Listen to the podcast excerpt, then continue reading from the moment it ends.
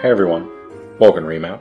My name is Jared, and today we'll be taking a look at the latest installment of one of the greatest franchises in gaming The Legend of Zelda Tears of the Kingdom. Released in 2023 by Nintendo for the Switch, Tears of the Kingdom was one of the most hyped games of the past few years. As a direct sequel to the incredible game Breath of the Wild, myself and millions of other fans were excited to see what this new entry had in store. If you aren't familiar with it, the Legend of Zelda franchise is one of the oldest and most popular in gaming history. While the games and genres, the gameplay, everything's evolved over the last 30 years, you're always playing as Link, tasked with a simple goal to save Princess Zelda, and usually save Hyrule Kingdom as well. In Tears of the Kingdom's case, it's a third person, open world, action adventure game. Now, this review will be spoiler free in terms of the main story, but I will be diving into many of the gameplay mechanics and the overall design of some of the main quests. And as always, these are my opinions and mine alone. Starting off with the graphics, booting up this game was rough at first. I've been so used to crisp 1440p 60 FPS that going back to 1080p 30 FPS on the Switch just hurt. Everything felt choppy and grainy, which only got worse in combat because it is not a consistent 30 FPS. I regularly had visible frame drops in dense encounters, especially when trying to build things with the Ultra Hand mechanic. Now, I did go back and forth on how much I would dock the game for having this poor performance. You know, usually games that run terribly are poorly optimized, and it's clear that the developers just didn't put enough time into it. However, in Tears of the Kingdom, I'm much more understanding of the performance issues because of the hardware it's running on. On a AAA game on the PS5 or Xbox Series X, you know, it has all the horsepower it would need to just have stunning visuals and excellent performance. The Nintendo Switch, I, the is basically an iPhone 8. Okay, it's frankly depressing the amount of incredible work the developers did on a game that can only run on hardware from like 2015. I, I really wish a Switch Pro came out prior to Tears of the Kingdom. And I know the game is going to feel completely different whenever it does. Fortunately, the excellent art design made the performance shortcomings more manageable. You know, vibrant colors and really smart textures make the world beautiful to explore. I mean, there's everything from dense forests to tall snowy mountains to barren deserts all throughout Hyrule. And as I kept playing it, you know, I, I will admit I did find myself getting more used to the 30 FPS performance, and appreciating the great aspects of the game more. You know, it's it's not so much an excuse for the game, more as an acknowledgement and admission that as I kept playing it, I kept having a great time. I kept looking past the visual issues and just enjoying it for what it was. Because at the end of the day, the scope of this game is absolutely disgusting. So the main map of Hyrule in Tears of the Kingdom is essentially the same as the one in Breath of the Wild. However, within the first couple of hours of booting the game up, you'll realize that they crammed over two and a half times the map size on the same hardware.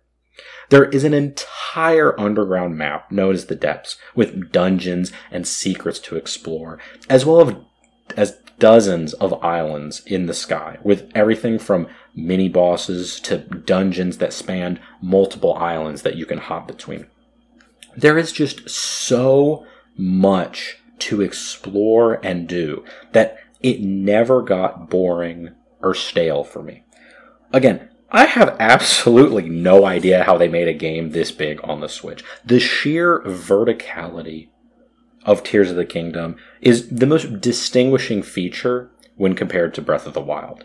You know, I can complete a shrine on an island in the sky, dive down to another island to fight a giant robot, dive down to the top of a mountain to gather items and materials, surf down the mountain to a village to sell these items, then dive down a giant chasm to fight monsters underground.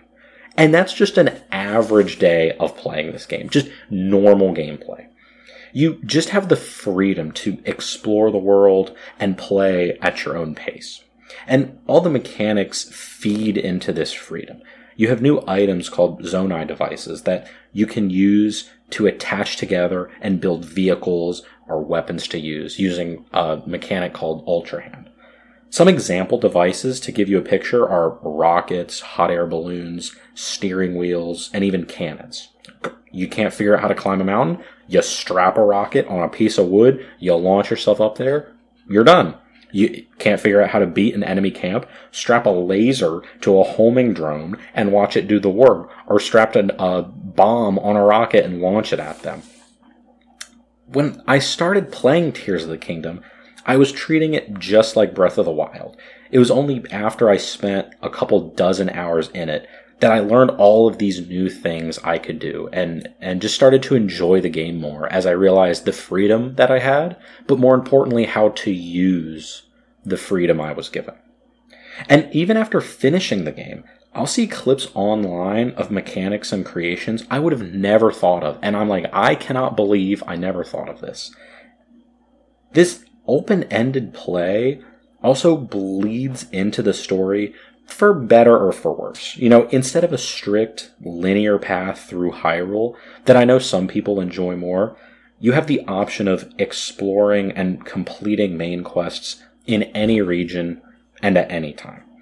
And this makes the majority of the clear story moments move to optional cutscenes that are found rather than given to you. You know, it's it's not like you're going to be walking from point A, point B, point C to final boss and get everything along the way. You're going to have to go out of your way to understand the full scope of the story and to get the full picture. And I did go through, find and complete all of these optional story beats off the beaten path before going to the final boss, and I would definitely recommend that you do as well the developers clearly learned from the shortcomings of the Breath of the Wild story as well.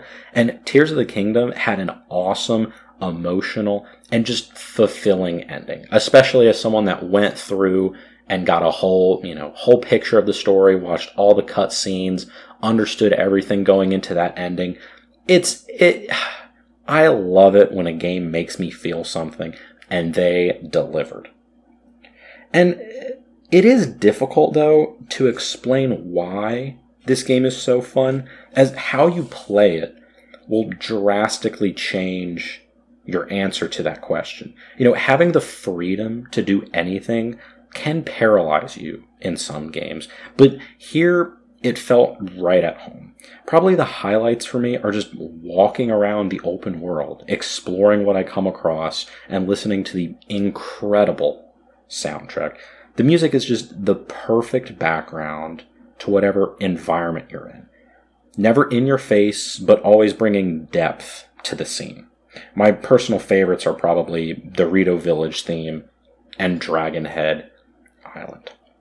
Now, The Legend of Zelda Tears of the Kingdom is a truly rare game, one that was hyped up for years yet actually lived up to the hype. I got over 100 hours out of this game over the last few months, and I'm giving it an easy A plus. It's one of the greatest games I have ever played.